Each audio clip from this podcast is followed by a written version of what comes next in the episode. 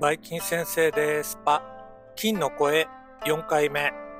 え今日はですね、2024年の2月3日。実は節分の日ですね。え土曜日。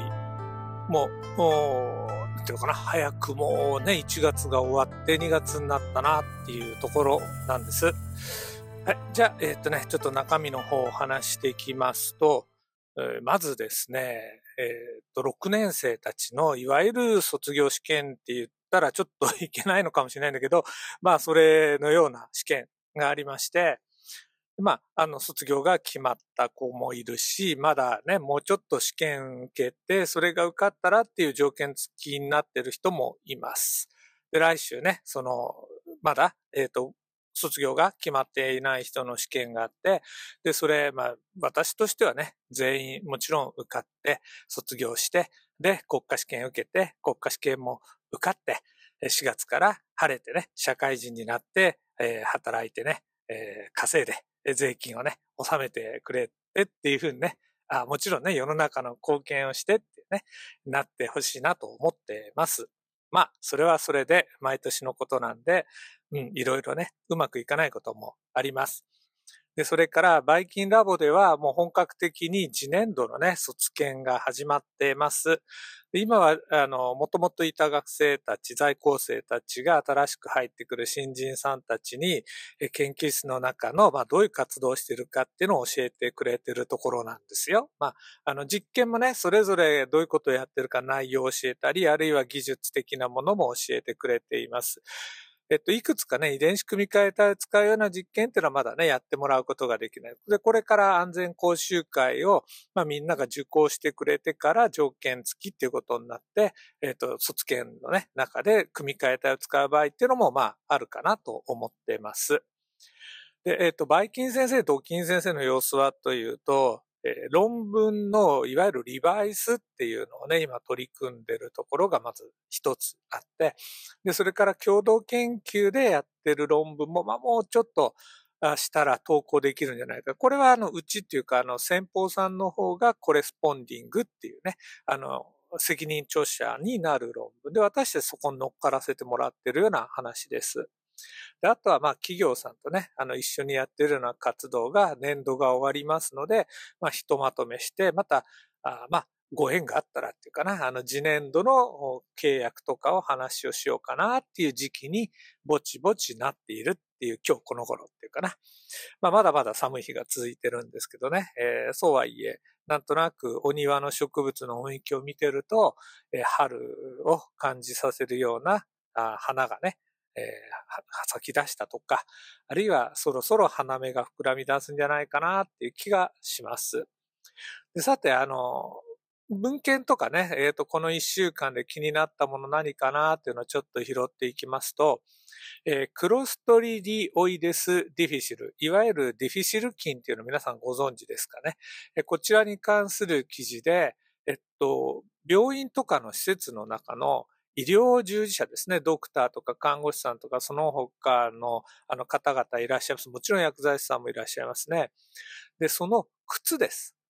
の底にですね、ディフィシル菌がついてるよっていうような研究報告があったんです。で、あの、ディフィシル菌っていうのは、まあ、あの、そうですね、薬学部や医学部、それから看護の子とかも知ってると思うんだけど、いわゆるディフィシル感染症っていうのがありまして、えっと、CDI ってね、略しますね。え Clostridioides difficile infection で CDI っていうのがありまして。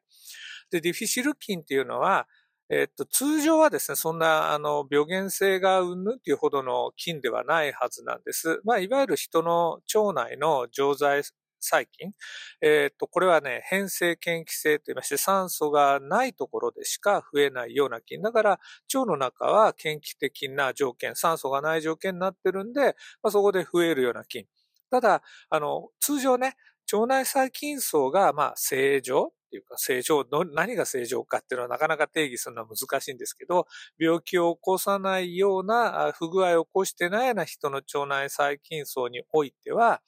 えー、ディフィシル菌以外のいろんな微生物ですね。細菌はもちろん、心菌とかね、もしかしたら原虫とかもいますから、いろんないろんな多種多様な微生物がいて、その中の一つの菌種、生き物としてディフィシル菌がいて、そんなにね、強い菌じゃない、暴力的に他の微生物を殺して回るようなやつじゃないんで、通常はそんな増えて問題を起こすようなことっていうのはない、あんまりないような菌なんですね。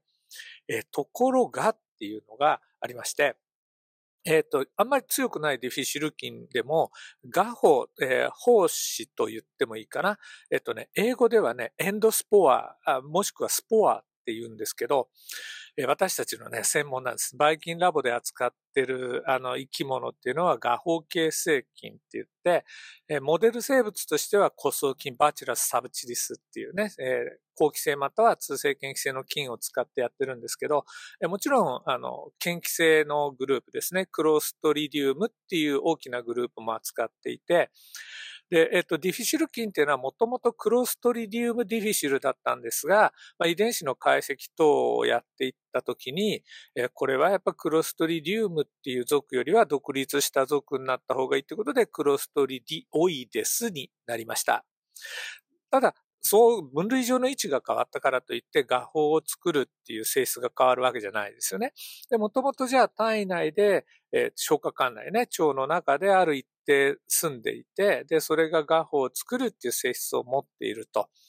で、ここがですね、ちょっとポイントで、で、えっと、抗菌薬を服薬しますよね。まあ、あの、例えば何か腸の中で細菌感染症が起こった必ずしもこれディフィシル菌によるものじゃなくて、むしろ違う菌ですよね。クロストリディウム、クロストリデオイデスディフィシル以外の菌でまず何か感染症が起こりましたと。で、抗菌薬を経口投与しますねっていうのを続けていくと、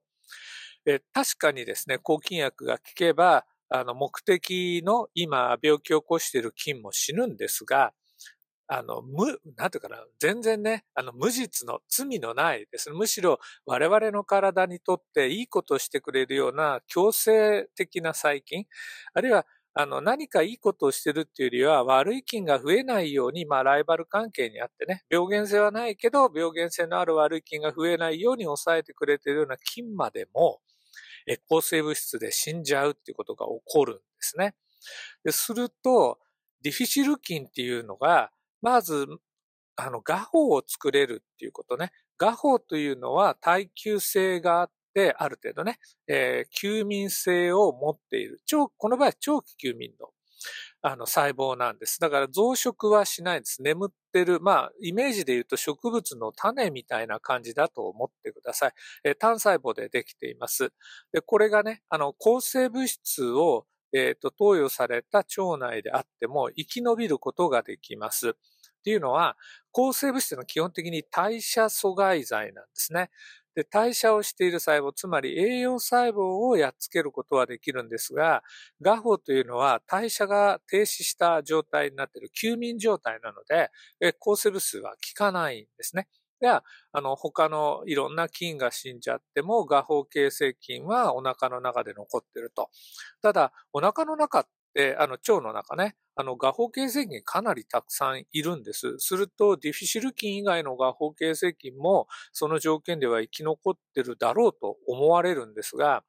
まあ、いろんな条件が重なるんでしょうね。なぜかディフィシル菌が優先的に増えてくるっていうケースがあるんです。まあ、これはデュヒシル菌の薬剤耐性っていうのも絡んでくると思われますし、それぞれの人の腸内の環境の中の何かの要因が関係してるんだと思う。ちょっと私そこまで詳しいこと知らないんだけど。でとにかく、えー、薬剤に強いっていう条件を持っている菌が腸の中に残って増えていくってことになった時に、今度はディフィシル菌がですね、他のライバルの菌がいないもんですから、優先的に増えてくるようになると、そこで不具合が起こるんですね。で、これが、いわゆるディフィシルディフィシル菌の感染症と言います。あるいはですね、菌交代症と言ってもいいかもしれません。抗菌薬を投与される前の腸内細菌叢が抗菌薬投与されることによってね、あの違うものになってしまうことを意味します。で、それで体、まあ不具合が起こるんです。で、こういった病気はですね、院内感染としても知られて、院内感染症としてもまあ重要視されていて、で、病院の中に入院している患者さんね、やっぱり長期間入っていて、長期間抗菌薬の経口投与を受けてると、まあ、ディフィシル感染症になってしまうと。で、その菌がどこから来たかっていうことを、まあ、調べたときに、もともと患者さんが持っている菌っていうのもあり得るんですが、患者さんが持っているディフィシル菌の菌株ではなくて、その病院の中で、まあ、人から人へ感染したと思われるような菌株を患者さんが持っているということがあると。で、これ、どうやって院内でね、ある人から人へ移ってるのかっていう感染経路を調べることが、今度はその院内感染を防ぐことにつながりますから、で、調べていく研究の一環として、医療従事者の靴を、あ、の、見たということなんですね。で、靴を見るって、調べるってことは、まあ、私はイコールですね、床に落ちてる、まあ、菌、この場合は、ディフィシル菌の芽胞でしょうね。っていうのは床っていうのは好気条件ですから、そこでディフィシル菌の栄養細胞が、まあ、長期間生存するって考えるよりは、えー、ディフィシル菌がえっと、消化管内でですね、画法を作って、それが便とともに排出されて、でもちろん、あの、衛生的にね、便を管理しているとしても、やはりいくらかはですね、どっかついてしまって、で、それが例えば乾燥すればですね、あの、埃となってまいりますし、まあ、あの、見えないけど、こう、床とかに、あの、つくかもしれません。で、そういったものが、あの、まあ、裸足じゃないですから、ね、なんか履物履いて歩いてるわけですから、履物の後ろに、裏について、院内でまき散らかされてるんじゃないかって一つの考え方ですよね。で、実際にですね、あの、靴の底を調べたときに、まあ、あの、何パーセントかな？十何パーセントから20%ぐらいって文献書いてあったと思うんですけど、えっと、ディフィシル菌の画法が検出されると。えっと、これはですね、一人のあの、被験者あたり2本、あの、足が基本的についてますから、えー、人数かけ2の、あの、足を調べたっていうことになりますね。で、それで、まあ、そんな、ん、20%ぐらいだと多いかな、どうかなっていうぐらいなんですが、まあ、私の感覚で言うと、え、そんなんついてるのっていう感じがします。で、さらに、まあ、問題なのはディフィシル菌っていうのは、あの、院内の患者さん以外にも持ってますから、や、そこを遺伝子、検出されたね、デフィシル菌の遺伝子を調査すると。で、すると、院内でデフィシル感染症を起こしている菌株と、まあ、靴から、あの、検出された菌株の一致率が70%ちょっとだったってことになる。まあ、つまり、あの、靴についている、靴底についている、まあ、デフィシル菌の、まあ、大半は、その院内でえ起こっているディフィシル菌感染症の菌株に由来しているということが分かったという話なんですね。まあ、あの、ここまではなんとなくそうかなっていうのは、あの、予想されるんです。もちろん手とかね、医療器具とかその他いろんなものに付着して、うん、そうですね。例えば、えーいわゆるリネン類、シーツとかタオルとかもありますよね。そういったものも管理が悪いと、画法など、あるいはその他ね、あの、強い菌がね、耐性のある菌が残ってる可能性があります。だから、今回調べた靴っていうのがどの程度院内感染に寄与してるかっていうのははっきりしたことは言えないと思うんです。ただ、一つ一つこういう感染経路を、まあ、科学的にえ確かめて、で、それを、まあ、なんていうかな、えー、減らせるようにしていくっていうのが、まあ、院内感染っていうのはトータルで、あの、ディフィジル菌だけじゃないですからね、あの、減らしていく上で貢献するんじゃないかなというのを思わせるような記事でした。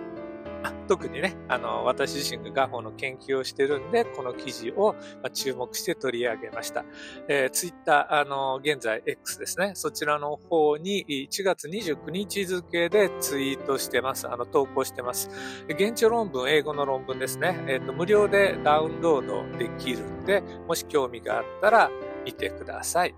はい、えー、ここまで聞いてくれてありがとうございました。バイバイキーンパ。